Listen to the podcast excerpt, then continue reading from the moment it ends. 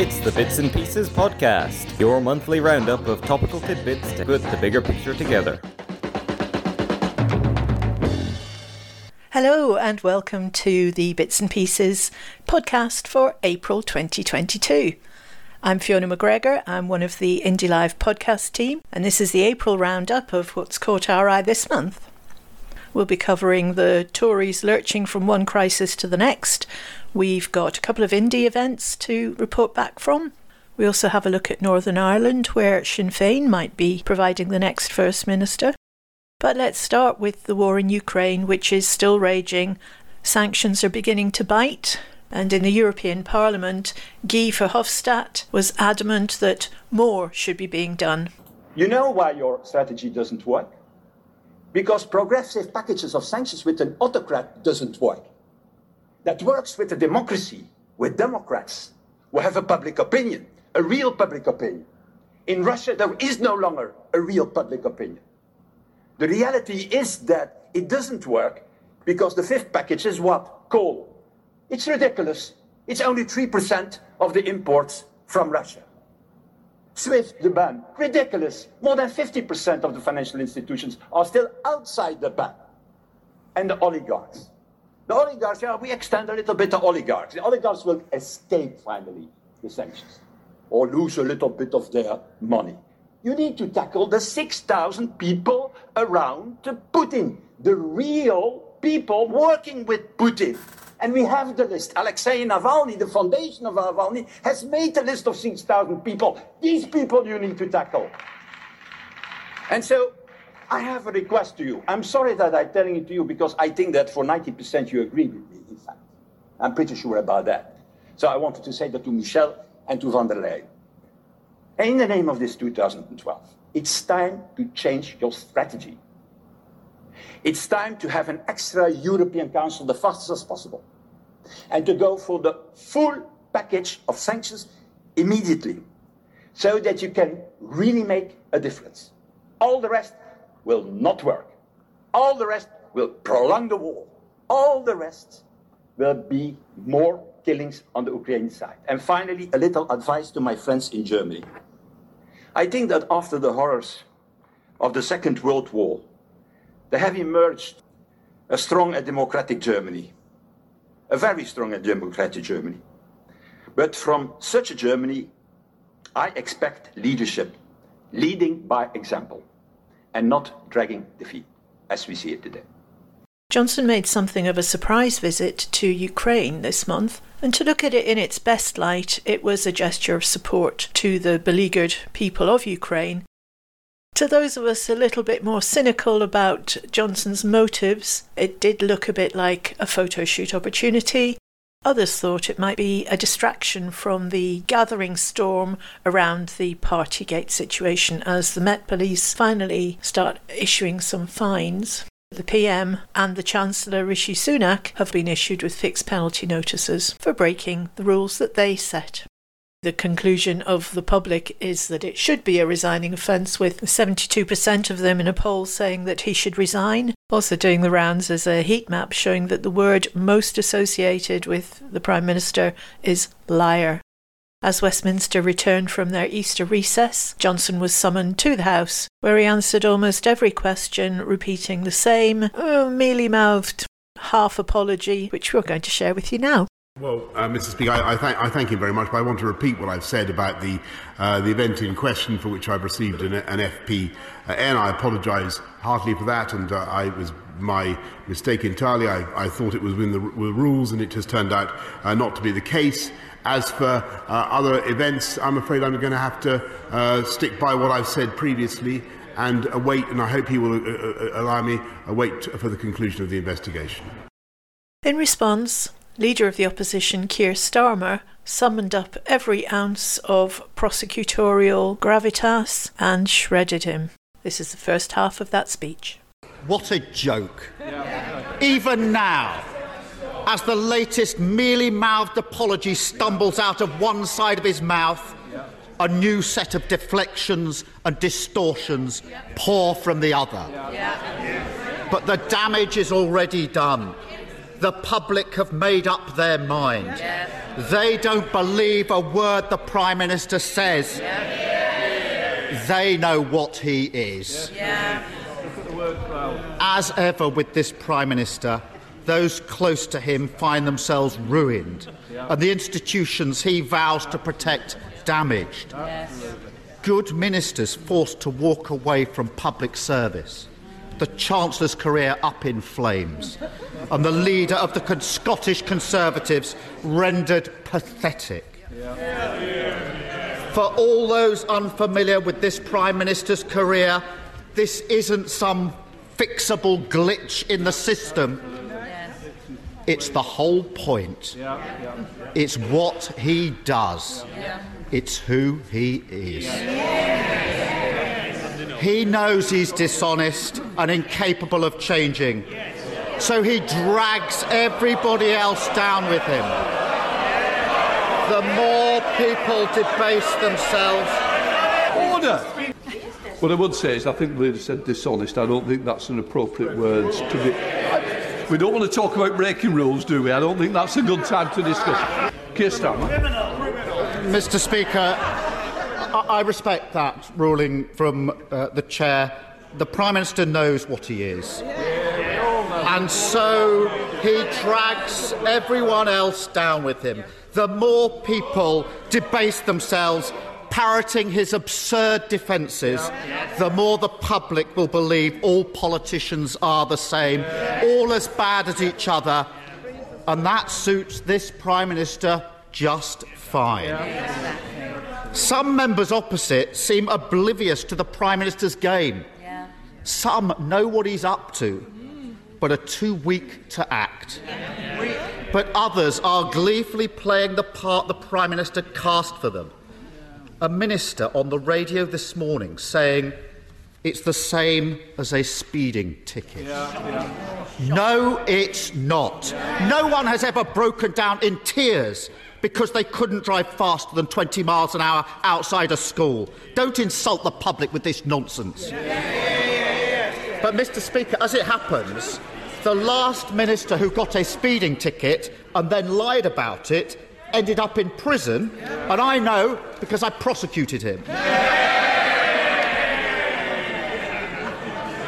And last week, last week, we were treated to a grotesque spectacle. One of the Prime Minister's loyal supporters accusing teachers and nurses of drinking in the staff room during lockdown. Members opposite can associate themselves with that if they want. But those of us who take pride in our NHS workers, our teachers, and every other key worker who got us through those dark days will never forget their contempt. Plenty didn't agree with every rule the Prime Minister wrote, but they followed them nonetheless. Because in this country, we respect others.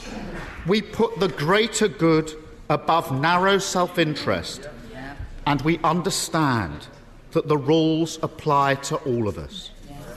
Powerful stuff. Johnson sat on his bench looking like a sulky schoolboy outside the headmaster's office. The next few clips are very short. You'll hear from Janet Daby, Martin Docherty Hughes, Peter Grant, and Alison Thewliss, who all make very valid points.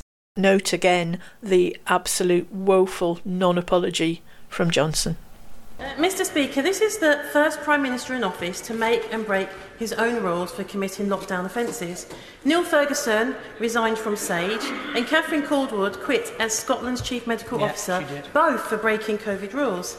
They realised that action speaks louder than words and they took responsibility. Why is it right for them to resign and not for the Prime Minister? I, I, I thank you very much and I repeat the apology that I've given. Mr Speaker, let me first of all wish the Prime Minister good luck in their trip to India, where I'm sure he will raise the ongoing arbitrary detention of Jagtar Singh Johal with Prime Minister Modi. But that said, If the Prime Minister believes that they inadvertently misled the House based on evidence given at the time, surely the Prime Minister would then agree with me and also with Alex Macy of uh, The Spectator that such a defence rests on the proposition that the Prime Minister is an idiot. Thank you, Mr Speaker. The whole function of this place hangs on the belief that everyone behaves in an honourable way at all times. Unfortunately, the people that matter out there don't believe that we do. We now know that 72% of them think the Prime Minister is part of the problem. For 72% of the citizens of these four nations, they cannot hear the two words Boris and Johnson without immediately hearing a word that I'm not allowed to say on their behalf. Is the Prime Minister really going to look my constituents in the eye and tell them that the best future they can hope for is a future under a Prime Minister whose character and conduct can only be described in words that are banned from use in this place? Here, Mr Speaker, I got many emails from my constituents over the weekend. One of these has stuck with me. It's from Victoria, who worked uh, in respiratory wards during the COVID-19 pandemic. She says, I've watched people die alone, sick and confused, begging us to see their family one last time, with only us to hold their hands and comfort them. I've watched family members banging on the locked doors ward doors, crying, screaming and pleading for us to let us hold their dying loved ones. We were the ones that watched this and enforced this. We were the ones who had to tell families how sorry we were, but the government guidelines meant they couldn't hug their families yeah, one right. last time. Victoria says the time for apologies are over. We don't accept them. When will the Prime Minister resign? Yeah, yeah. For our last two very short clips on the fallout from Partygate, we have an extract from Tommy Sheppard's excellent speech. You can watch the whole speech on our Indie Live Extra YouTube channel if you'd like to see it. I was particularly pleased to see he took the opportunity to drag the Scottish Tories into the frame. Madam Deputy Speaker, I wanted to spend one minute just to talk about the situation in Scotland as well, because the member for Moray leads the Scottish Conservatives. And he and his colleagues at the start of this year in the Scottish Parliament took, I believe, the right decision. They called upon the Prime Minister to go. But somehow, miraculously now, they have been whipped into line by Central Office and changed their mind on that question. And I can do no better and comment on that than actually quote from Professor Adam Tompkins, until recently a Conservative member of the Scottish Parliament and a very senior Conservative. He says, they have now reduced themselves and made their former position of principle look not only empty but risible by insisting that the Prime Minister is now somehow fit for office and that being fined by the police makes no difference. The Scottish Conservatives are in terminal decline again, and this time it is their own fault. That from within the Conservative Party in Scotland itself. Now, I know many people throughout Britain will look with at horror at the way in which this government has traduced public service and denigrated many of the democratic institutions in their country. But I tell you this, people in Scotland look at this too, and they see this as further evidence of a British state in decline and one that does not represent their interests, and they are increasingly attracted by the opportunity to create a new country, an independent country with a different constitution. So I will be supporting In conclusion, I will be supporting this resolution today and voting for it, and I caution Conservative members to do so as well, because they are right. There is no room for personal attacks in this place or in politics. But understand this, actions do have consequences, and what goes round will come round. And if the Conservative Parliamentary Party tries to sweep this under the carpet, tries to acquiesce in the actions of this Prime Minister any further, then they will pay a very heavy political price for it. Ironically, the one that is going to do the most damage to the Prime Minister, Steve Baker, a man I think of as a Tory spiv and Brexit zealot. Baker gave a self indulgent speech full of religious references and bizarre posturing, uh, which you'll be pleased to hear we're not going to include in this, but just the last minute or so was dynamite. But the problem I have now got having watched what I would say is contrition, beautiful, marvellous contrition, isn't my sense of it, is it rather in all sense only lasted as long as it took to get out of the headmaster's study. And that's not good enough for me, and it's not good enough for my voters. I'm sorry, it's not. And I'm afraid I'm now in a position where I have to acknowledge that if the Prime Minister occupied any other office of senior responsibility, if he was a Secretary of State, if he was a Minister of State, a Parliamentary Undersecretary, a Permanent Secretary, a Director General, if he was a Chief Executive of a private company or a Board Director, he would be long gone. The reason that he is not long gone is because removing a sitting Prime Minister is an extremely grave matter, and goodness knows people will know I've had something to do with that too. It's an extremely grave matter, an extremely big decision, and it tends to untether history. And all of us, all of us should approach such things with reverence and awe and an awareness of the difficulty of doing it and the potential consequences. And that's why I've been tempted to forgive. But I have to say now, the possibility of that really, for me, has gone.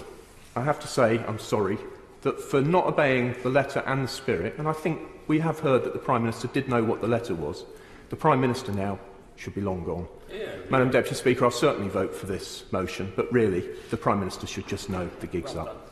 As I record this, there is a week left of April to go, and it may well be that by the time this podcast goes out, the Prime Minister will have resigned. And if he does, I think the smiling assassin, Steve Baker, will have had quite a big hand in that.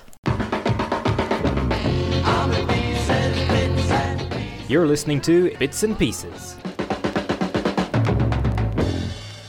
So, leaving the Westminster snake pit behind us, let's turn our thoughts to a more positive future for Scotland. And we're going to give you a little taster of the next Indie Jigsaw show, which will be broadcast on Independence Live's YouTube channel and on our podcast channels on the 6th of May. Now, the subject of this month's show is the development of a Scottish constitution. Our special guest is Mike Russell, who, of course, is taking forward some work to develop an interim constitution for Scotland. So here is a snippet of the interview between him and my Indie Live podcaster colleague Marlene Halliday. It's very odd that you, we live in a country without a, essentially a codified constitution. There are bits of, of written constitutions. You know, you could say that the Scotland Act is a is a bit of a written constitution.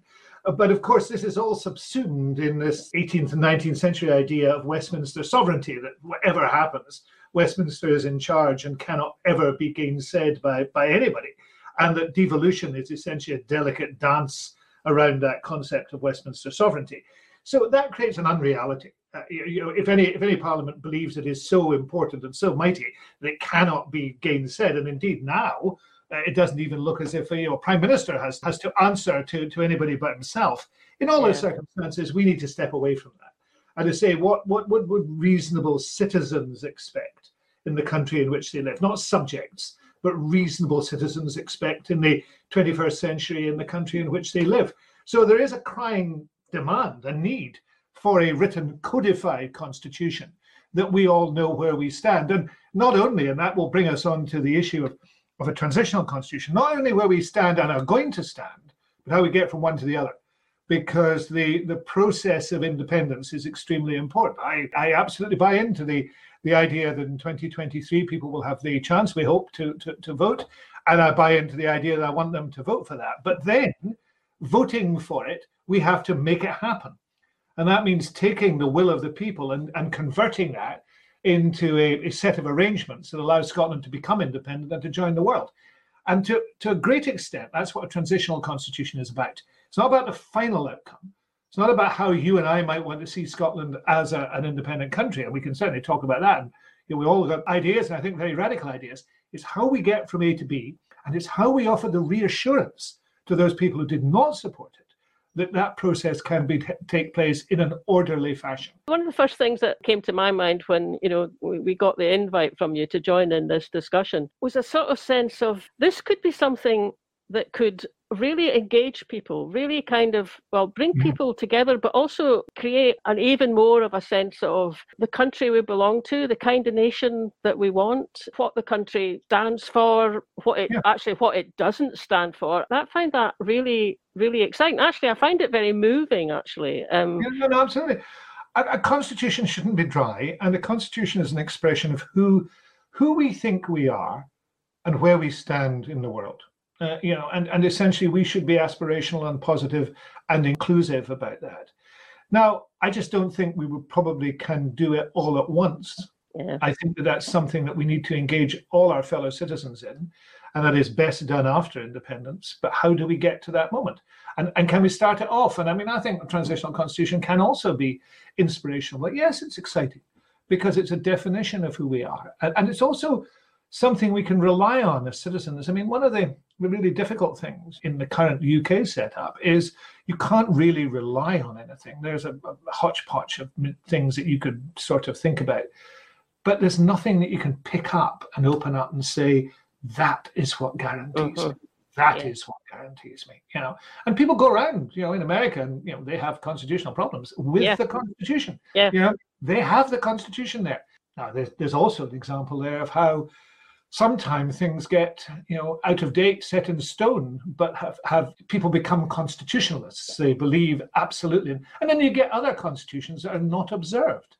You know you can think of countries which have elaborate defenses for citizens which are simply ignored. So the constitution has to be alive and it has to be relevant and has to be actively used.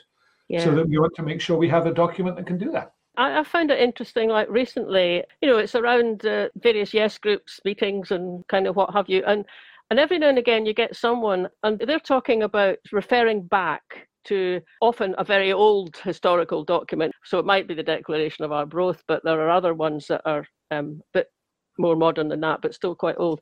So yeah. referring back to historical documents with the notion that, well, let's let's base our constitution on what's in those. Again, I sympathise with that emotionally, especially the one about the Declaration of Arbroath. But is it really, you know, is it really feasible to? You know, we, we need a new constitution for a new country. So is it really, yes, to what I extent is it feasible to do that? No, I, you, know, I mean, you, you said quite rightly. I think there are fifty pages in this one. You know, life is complicated, and it's more complicated than it was.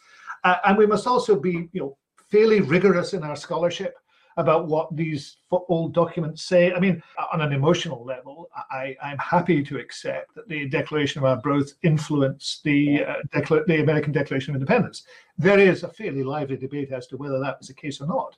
Uh, and in actual fact, you know, people will look at the claim of right and say probably more likely to have influenced it. So, I mean, the the idea within the Declaration of Arbroath you know, although that also takes a, a, little bit of pinch of salt with that, the, there was a essentially a contracted kingship. You know, mm-hmm. and if mm-hmm. somebody let you down, you got rid of them, and you got somebody else. You know, is a very, it's an absolutely right, is a good idea that has stood the test of time. There are other things, and there are ways of expressing. You think, yeah, it's really interesting, but it's not actually relevant to where we are now. So that's from the May edition of the Indie Jigsaw Show. It'll go out on the 6th of May. Marlene and I will be in the chat room of our YouTube channel at 11 o'clock am when it's broadcast. You'll find us in the comments section if you fancy dropping in for a chat. It's a really interesting discussion and a very important subject. It's interesting right now that there are several other people doing work on a constitution or a convention or some kind of declaration, all of whom convinced, I think, that, that their approach is the one that's going to unlock the prize of Scottish independence. One such group is the Scottish Sovereignty Group, whose members include Dr. Mark McNaught and also Sarah Salyers. Now, Sarah gave uh, an address at the Alba Party conference, which has caused a lot of interest in, in that approach as well. So, we're going to play an extract from Sarah's speech. It's interesting to look at the differences of approach. And just as a reminder, Independence Live and Indie Live podcasters are not party political. We support independence, but we are not aligned with any particular party. There is a phrase, the unwritten constitution of the UK. And actually, that is inaccurate, and many legal scholars will say it's inaccurate. We have a written constitution. It's just that it's written in all kinds of different documents. So what we've got is an uncodified document. But if you go and look up UK unwritten constitution, here's what you're going to find. You might find yourself up on the page of the British Library, which has a wonderful article about where the constitution exists, and it'll take you through Magna Carta, the Declaration of Parliament, the Bill of Rights, and then on to the present, without a single mention of Scotland having any constitutional documents. So, what happened? How did the pre Union English constitution suddenly become the post Union Scottish constitution? How did we all become English and bound by conventions, which, by the way, people will say in terms of Scottish excavation of the constitution, my goodness, that's ancient history, isn't it? I mean, why are you bothering with that? Let's deal with today's realities. Today's realities include something called parliamentary sovereignty, which says that Parliament is sovereign over the people, and a million people on the streets don't have as much influence as a corporate lobbyist. It's up to Parliament. That's parliamentary sovereignty. High Court ruled in 2016 that there was no requirement for Parliament for the judges to listen to the electorate. Do you know Scotland had a very different system? And our ancestors, when they signed that forced marriage contract, and it was a contract, they put in a prenup. They put in a get out clause. The get out was, and this was done, whatever you think of the Presbyterian Kirk, and I have Presbyterian ancestors going all the way back, they were worried that Scotland would lose her character, her judicial character, her religious character, and her constitutional character. So they made it a condition of the Union and the treaty that that constitution was upheld. Now we've been excavating that constitution, and very in very short terms, what it says is it is a crime in Scotland to claim that a parliament is sovereign over the people. It is a crime punishable by forfeiture of power. It is a crime to attack human rights. It is a crime to attack the right to protest in Scotland. It is a crime to give money to your pals without parliamentary oversight. It is a crime to use the law to go after your political enemies.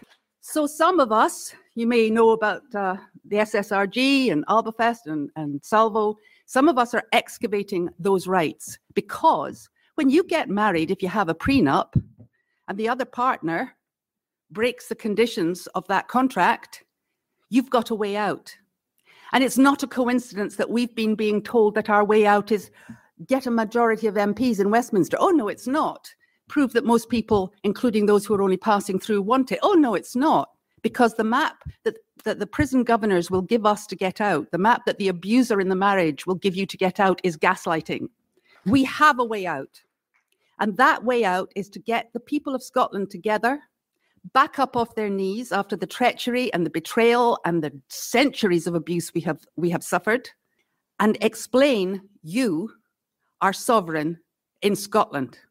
You lend your power to any government and you can take it back, not by saying, oh, well, we'll, we'll vote in another party. You can sack them and you can replace them. So we are asking conference to send this wonderful motion back to include the acknowledgement that power in Scotland is vested in the people and that we need to support the movement that is looking to create that grassroots tidal wave that says to the whole of Scotland and the whole of the world and the international courts, this is our law. This is the crime that's been committed against us. And we will, thank you very much, be reconvening the Assembly of the People that was known as the Convention of the Estates, putting this government on trial, and when they are found guilty, sacking them. So stirring stuff from Sarah there, I think you'll agree.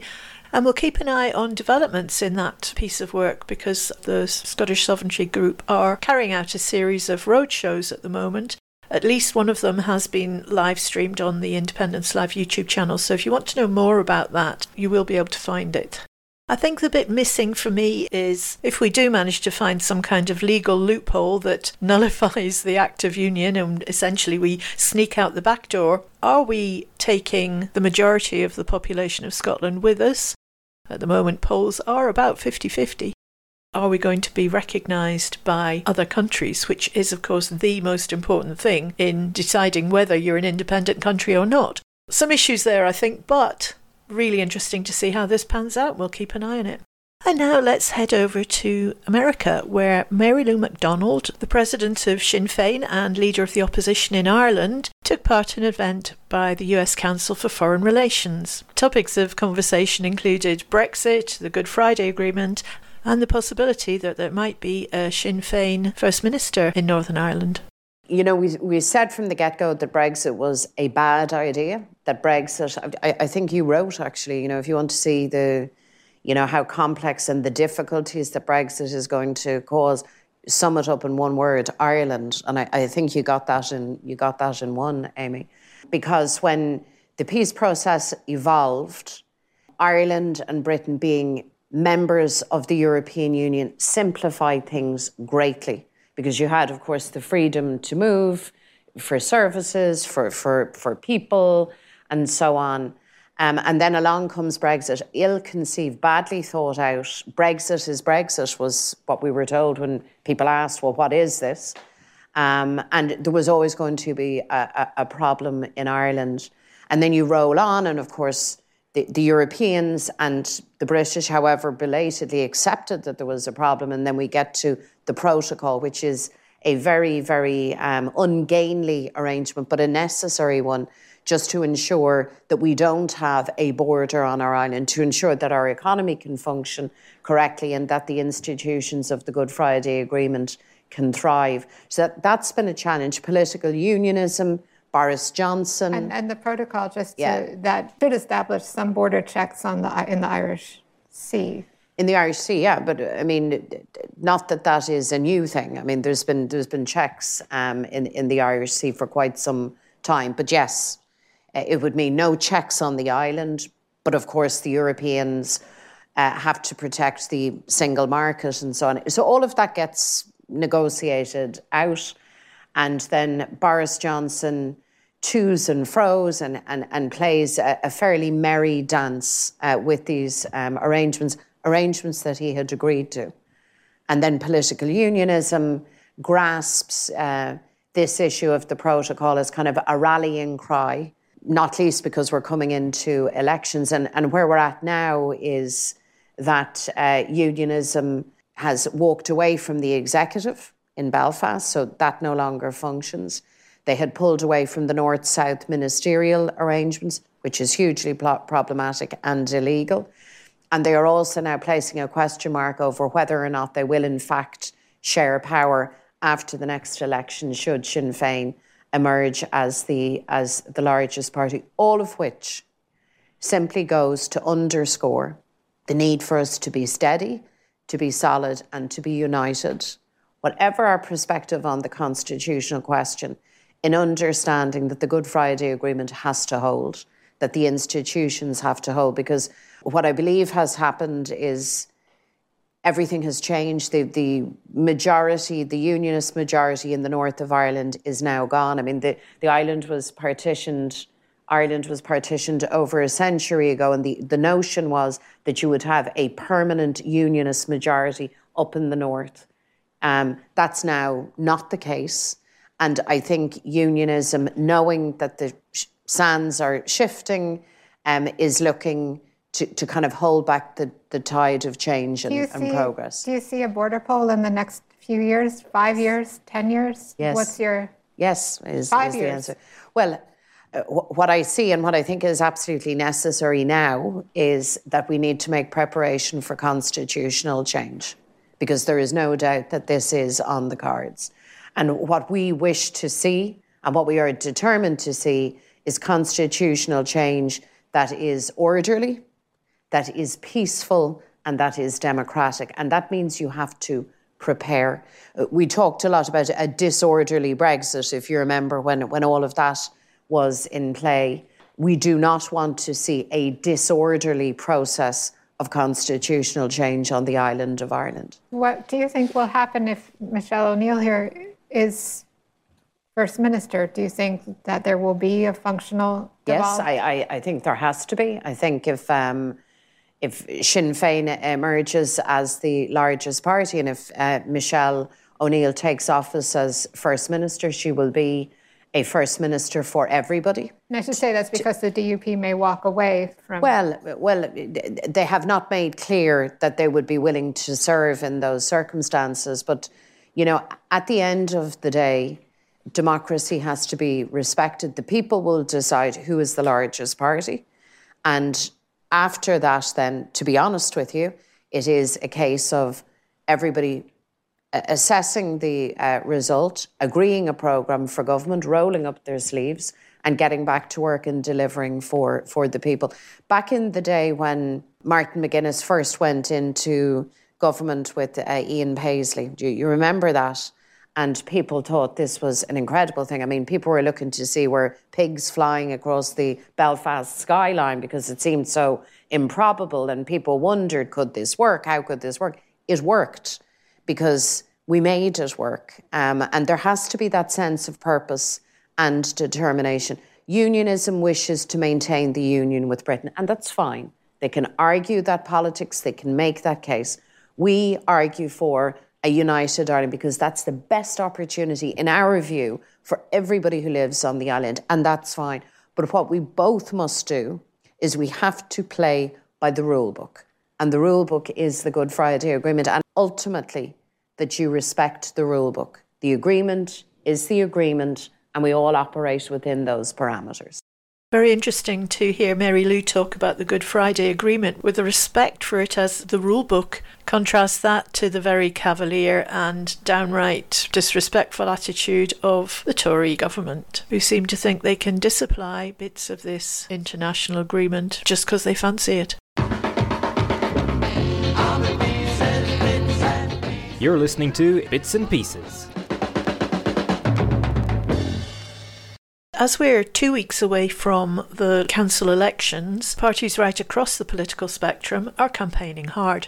And it has to be said, not always in the best of humour. There are at least five independent supporting parties fielding candidates that's the SNP, the Greens, ISP, Alba, and Scottish Socialists and they might all support independence, but they don't always support each other. Particularly on Twitter, it can get pretty nasty. So it was a breath of fresh air to be involved in an event called IndieX, which was a gathering of a couple of different Yes groups who had managed to put together an event in Dunfermline in a sports hall, which had a panel with representatives from the SNP, Alba, and ISP, as well as non party political Commonweal Group and the Scottish Independence Forum. I was live streaming the event for Independence Live that day. If you want to see the full event, you can see it on the Independence Live YouTube channel. Presentations from the panel members are all very watchable but what i'm going to play now is a little compilation of the q&a which i thought teased out some more interesting points that weren't necessarily covered by their main speeches. So what you're going to hear is some of the audience questions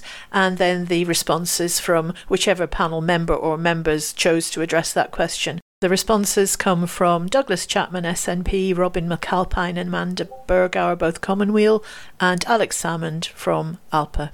I do know that people who are professional politicians are increasingly a different species from people who are political activists. Now, this doesn't make the professional politicians outrageously selfish, it makes them Joe Soap. Most people in the street don't really want to give all their time and money to a cause. They want a, a, a career that's got a nice um, wage and um, pension at the end and a bit of status and so on. That's what most people want. And increasingly, polit- people who want a career in politics will be drawn to the party that's in the foremost. How do we get the um, yes groups of political activists who are producing all these academic papers? I'm talking about people like Scottish Independence Convention, Scottish Independence Foundation, Commonweal, and so on, producing all these answers to the unionist questions. How much real behind the scenes to and fro is there between them and the Scottish Government? who, uh, as far as appearances go, aren't really answering these questions at all. This is not about the date for the referendum.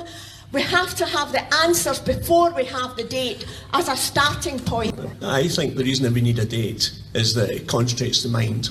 And, you know, I think that's what we should be actually using as a, as a lever to get people together. You know, if we say we've got a year to do this, you know, people begin to take up the, the challenge at that point. Uh, if we say that we don't know when this is going to be, then you know I, I wouldn't find that particularly uh, motivating. There's a lot of individual groups out there who are doing some fantastic work. Uh, you know, Common, Commonweal is one of them. And uh, but I, I get sent stuff every every single day from uh, you know all the airs of Scotland uh, about why we're we not doing this? Why, this would be a great idea to, to develop our energy industry. Uh, you know, here's some ideas on how we innovate in, in academia and draw academia into business. And so so all that is happening, but it's all it's all been done in like little silos. And I think what we really need as a movement is to try and bring that movement back together. You know, like get a repository in the middle somewhere that pulls in all these ideas and energy that is already exists in Scotland, pull it all together, build that uh, together, and make the case all the information that we need, I think, is already there. It's just a matter how how do we best present that. And I think again the, the important thing is how does this change people's lives? You know, you've got to put that right in front of them and say, "This is the concise message we're giving you. If you if we do X, Y, and Z, then you know eh, it doesn't matter if you're a disabled person, or an older person, or you know a, a young working person. This is this is how it's going to change your life. Why is there no date so far? Because until there's a date, it's going to be hard to mobilise activists and motivate them, far less the public, because there's no point going around people's doors and asking them, what do you think about independence when there's no date? It's like asking someone, oh, what would you do if you won the lottery? Like, it's just futile. So until there's a date, what's the point? So very quickly, I, take a slightly different position in this, which is um, I want to make sure that we are road ready first. So I'd like to just make sure that the the the car is properly serviced and um, the tanks filled before we shorthand with a date. And I don't think we've done that yet. So I- I've, I've said a hundred times, we weren't as prepared as we might have been in 2014, but we had no choice. Nobody in 2011 thought that we were going to have a majority SNP government, a referendum in three years. We had to work with what we had. We had a couple of years to, to scramble something together to, as a pitch for independence. We have got time now. I mean, I think we've got time now. We- We've had time now. I, I want to make sure that when we fire this gun, we know we're ready. I'm personally sceptical that we're going to get a referendum next year. Um, I actually think that um, one of the key moments is going to be when it starts to dawn on us that we probably don't have an absolutely immediate route to independence, and I think that'll raise that'll give us an opportunity to have some conversations that we've not been having, I think, um, in, in the movement. But you're right that we need to galvanise a moment to get people focused. But before we do that, I just want to make sure that we are very clearly aware between ourselves, all of us, that we are absolutely confident that when we fire the starting gun, we have everything in line, and I don't think we do just now. Why do we need a referendum at all? So why can't the government just go ahead and give us independence? I, I go on about this a lot, so here's the super fast version. What is independence? It's surprisingly ill defined. Independence, when you go right down to an international nation state, is when everybody else thinks you're independent. There's not a club, there's not a thing you sign that makes you, you're now one of the independent nations. Once everybody else in the United Nations notices, agrees that you're independent, you're independent. Um, so Kosovo's not considered as being an independent nation state, even though it basically is, because nobody's recognised it. So what gets us recognition? The correct answer is it's a recognition deal with, with the UK government. Right? So that's what makes Scotland independent. As soon as the UK government says, okay, we've agreed it, we've given up, we've got a deal, that's it, the US will agree, everyone will agree, we're done. So the way that I always encourage people to think about this all we have to do is get a recognition agreement from the UK government. So everything that we do is about dragging them to the negotiating table. Now, the best way to get them to the negotiating table would be a Section 30 order and a referendum one. The second best way might be uh, uh, turning a, a, an election into a, a plebiscite at the far end, in the most difficult of circumstances, declaring UDI a, de- a universal, a unilateral declaration of independence. If we ever got there, the purpose of that would still be to drag the UK government to the negotiating table. So I'm encouraging everyone to think about it in that terms. What we need is some kind of negotiated deal with the United Kingdom. All we have to do is get them to the negotiating table. Whatever we do, that's the purpose. The purpose is to get them there to accept game's up, we're beat, they're out, we need to negotiate, and as soon as they recognise us, we're independent. Everyone else will recognise us as independent. So think about it in those terms. How do we get them to the table? That's the task. We're talking about 47.5% showing support for Scottish self-determination at the moment. What percentage of the remainder are people who are here temporarily, students or people on temporary work placement, people who are just passing through, people who have, um, you know, for whatever reason, are, are in Scotland, not permanently in Scotland, um, people who don't have a permanent commitment or permanent stake in the future of Scotland. Well, basically, you deal with the electorate you've got. Uh, I believe in civic franchise, uh, and I think we just have to face that down and persuade the electorate. You couldn't have a separate electorate for a referendum than you have for an election. And the rules of being on the electoral roll for, a, for an election are very clear. Uh, also, I know that people run this line and they say how difficult it will be to persuade A, B, C. If we think about the Asian community in Scotland, some of whom are first, second, third, fourth generation, but some of whom arrived three months ago from the Punjab. If it had been up to the Asian community in Scotland in 2014, we'd be independent because they voted over 60% for independence. So, but if a generation ago we'd been at a SNP meeting a generation ago, they'd probably been very worried about the Asian community in Scotland and their attitude to, to Scotland. This is about work. I believe you can persuade a majority of people on the electoral roll in Scotland to vote for independence, and all you have to do is supply the right uh, programme, the right leadership, the right strategy, because the arguments are so strong. And I know it's difficult, and some people are more loath to vote for independence than others. But a politician or a campaign can't change the electorate. They can only change the campaign to make sure it wins with the electorate they have. Thank you. There, there are groups in, in Scottish society that uh, the Yes campaign in 2014 didn't reach. And some, some didn't want to hear the message anyway. But when you look at back at previous referendums, the, the one to establish the Scottish Parliament, for example, uh, needed the SNP to get that referendum over the line. They needed SNP voters and SNP support to do it. In the referendum for, for, for independence, there was a lot of Labour voters who went against their party line basically and voted for independence, and that's what got us to probably nearer 45, nearer to 50% for the next referendum. Then we need to get another group of Scots who can help us get back over the line. A lot of the talk at the moment is from the, the independence side is from a, almost a, a left-wing perspective, and we're ignoring a lot of people who are traditional Tory voters who are disenfranchised with the fact that you know we're not part of the EU, uh, who are probably in, in the past would be described as one nation Tories and so on, who want to live in a fairer society. You know, they're, they're, they're thrilled to, to capitalism, but they're, they're not, we've not convinced them yet. And I think our campaign next time round needs to be a much wider campaign so we have a message for all these parts of society that said overall the independence offer is going to be attractive to all Scots and you know to take a pride in their country and make sure that we can make it the best country that we can make it with the talents that we have and the resources we have behind us. So, isn't it good that Commonweal's actually done some research on this? the demographics of the independence vote in 2014 are not what you would expect. And the way that that vote or people's opinions have changed since 2014 is not what you would expect. There's a class issue in terms of the vote, and it's a regional issue as well. So there is a report on the Commonweal website. Um, if you want to go and have a look at it, it's in the library. Just do a search for demographics and it will pop up.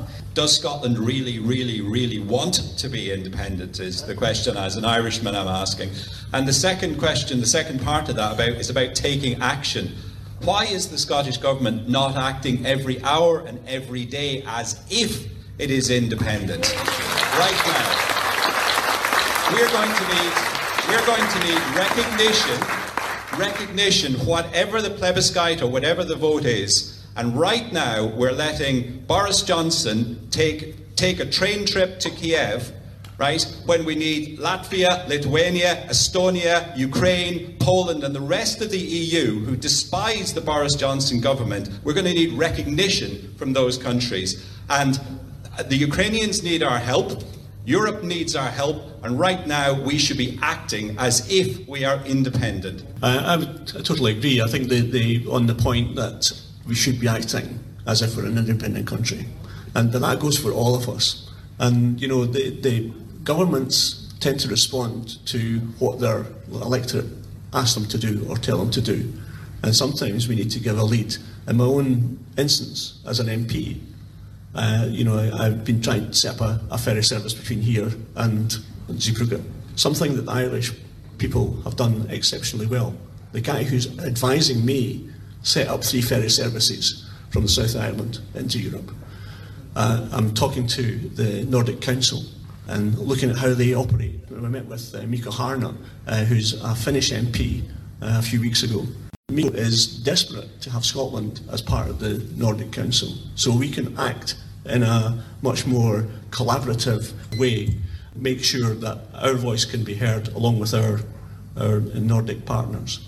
as an individual, I'm trying to look out and act as if my country is already independent. So great to see cross party and non representation on that panel in this kind of event. Hopefully, the first of many more. You're listening to Bits and Pieces.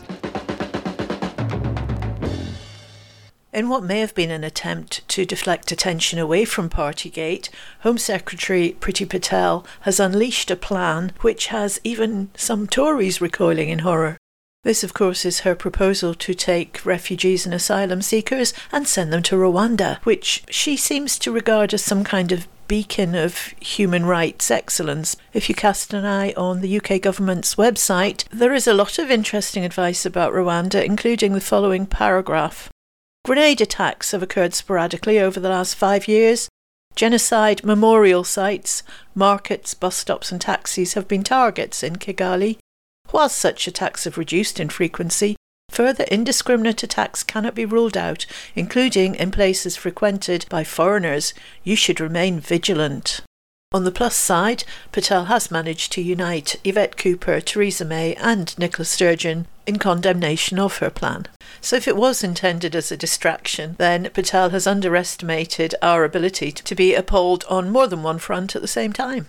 We've seen over the last week, Mr. Speaker, this unworkable, shameful, and desperate attempt to distract from the Prime Minister's law breaking that the Home Secretary should not go along with because she is undermining not just respect for the rule of law, but also her office by providing cover for him. The policies that she has announced today are unworkable, unethical, and extortionate in the cost for the British taxpayer. There's no information from the Home Secretary about the costs today. Will she admit the 120 million she's announced doesn't pay for a single person to be transferred? She hasn't actually got an agreement on the price for each person. In fact, the £120 million is the eye watering price the Home Office is paying just for a press release. So what's the rest of the cost? What is the year's, this year's budget? How many people will it cover? The Home Office has briefed it might be £30,000 per person to cover up to three months accommodation, but that is already three times more than the ordinary cost of dealing with an asylum case in the UK. And her statement says she's going to provide five years of cost. Well, in Australia, offshoring costs £1.7 million per person. That is over a hundred times more than the ordinary asylum cost from here. So where is all the money going to come from in order to fund this plan? The only, she says she's going to save money on hotels, but the only reason we're paying a fortune in hotel costs is because the Home Office decision making has totally collapsed. On her watch, Home Office are only taking 14,000 initial asylum decisions a year. That is half what they were doing five years ago. Half taking fewer decisions than Belgium, Netherlands, Austria, never mind France and Germany. So the costs to the UK taxpayer have soared by hundreds of millions of pounds because she isn't capable of taking the basic asylum decisions. And because she's not capable of taking those decisions, she is trying to pay Rwanda to take those decisions instead. Whether people are refugees or not, whether they are victims of modern slavery or not, whether they have family in the UK, whether they've come from Afghanistan, Syria, or even Ukraine. She is asking them to do the job that she is not capable of. She says it will deter boats and traffickers, but the Permanent Secretary says otherwise. He says there's no evidence of a deterrent effect. And there has been a total failure to crack down on criminal gangs that are at the heart of this problem. The prosecutions for human trafficking, for non sexual exploitation, are down from 59 in 2015 to just two in 2020. Just two. Well, the criminals won't be deterred because someone they exploited was sent to Rwanda. They don't give money back guarantees, which means they lose money if their victims end up somewhere else instead. They will just spin more lies, and she is totally failing to crack down on those criminal gangs. So why not get on with her basic job instead? Properly crack down on human traffickers do the serious work with France and Belgium to prevent the boats setting off instead. She didn't even mention in this statement and make decisions fast. The Home Secretary is just using this policy to distract from years of failure. She promised three years ago to halve the number of crossings, and instead they have increased tenfold. And this will make it worse for trafficking. The top police chief and Modern Slavery Commissioner has said her legislation will make it harder to prosecute traffickers. When Israel tried paying Rwanda to take refugees and asylum seekers a few years ago, independent reports showed it increased people smuggling and increased the action of the criminal gangs. And that is the damage she is doing. She is making it easier for the criminal gangs and harder for those who need support. At a time when people across our country have come forward to help those who are fleeing Ukraine, to help desperate refugees, instead of working properly with other countries, the Home Secretary is doing the opposite. all she is doing is making it easier for the criminal gangs. So will she tell us the facts, the real costs of this policy, the real damage it's going to do to human trafficking and people smugglers, and come clean with the public and come clean with the House? Yeah! Hope Theresa May. Thank you, Mr Speaker. Can I say with respect to my right honourable friend that from what I have heard and seen so far of this policy, I do not support the removal to Rwanda policy on the grounds of legality, practicality and efficacy. But I want to ask her about one very specific issue. I understand that those who will be removed will only be young men, that families will not be... Uh, well, the Home Secretary is shaking her head, so I've obviously misunderstood the policy in that sense. But if it is the case that families will not be broken up, and the Home Secretary is nodding, does she not believe, and where is her evidence that this will not simply lead to an increase in the trafficking of women and children. I think this uh, decision is utterly abhorrent, uh, morally and ethically abhorrent.